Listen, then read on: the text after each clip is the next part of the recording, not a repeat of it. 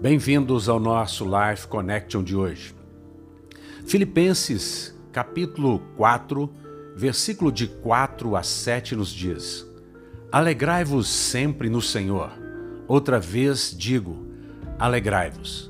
Seja a vossa moderação conhecida de todos os homens. Perto está o Senhor. Não andeis ansiosos de coisa alguma.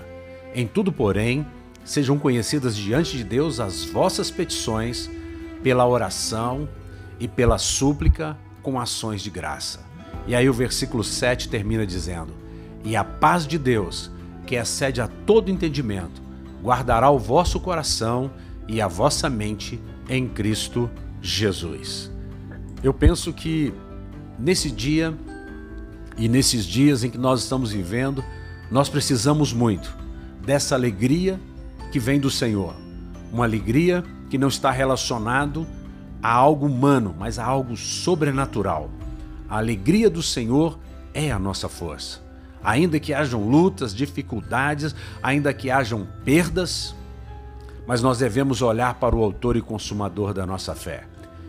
E o escritor da carta diz: Não andeis ansiosos de coisa alguma.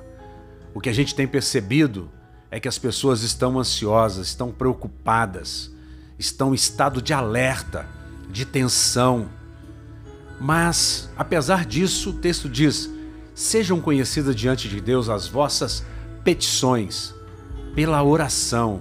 A oração aqui é falar com Deus, é dizer para Deus o que você quer, é dizer da sua dor, da sua angústia, pela oração, pela súplica Súplica é quando você derrama o seu coração diante de Deus, diante de uma grande necessidade. Suplicar é rogar com instância.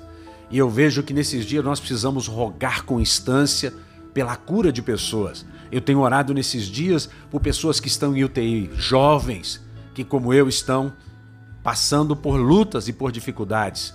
Estes por causa da doença, eu por outras razões, mas tudo isso nós temos feito com ações de graça.